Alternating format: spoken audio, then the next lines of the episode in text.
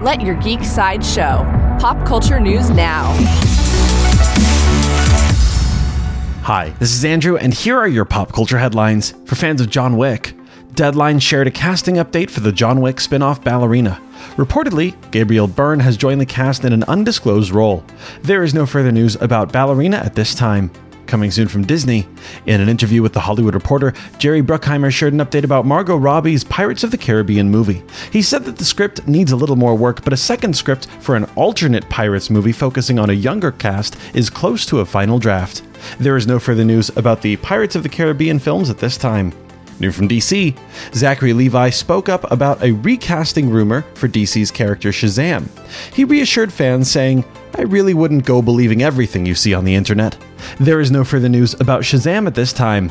Coming soon from WB Discovery, according to TV Line, Mindy Kaling's Scooby-Doo spinoff has officially got a release date. After the release, two of the first season's 10 episodes will release each week. The Velma spinoff series will premiere on HBO Max on January 12th.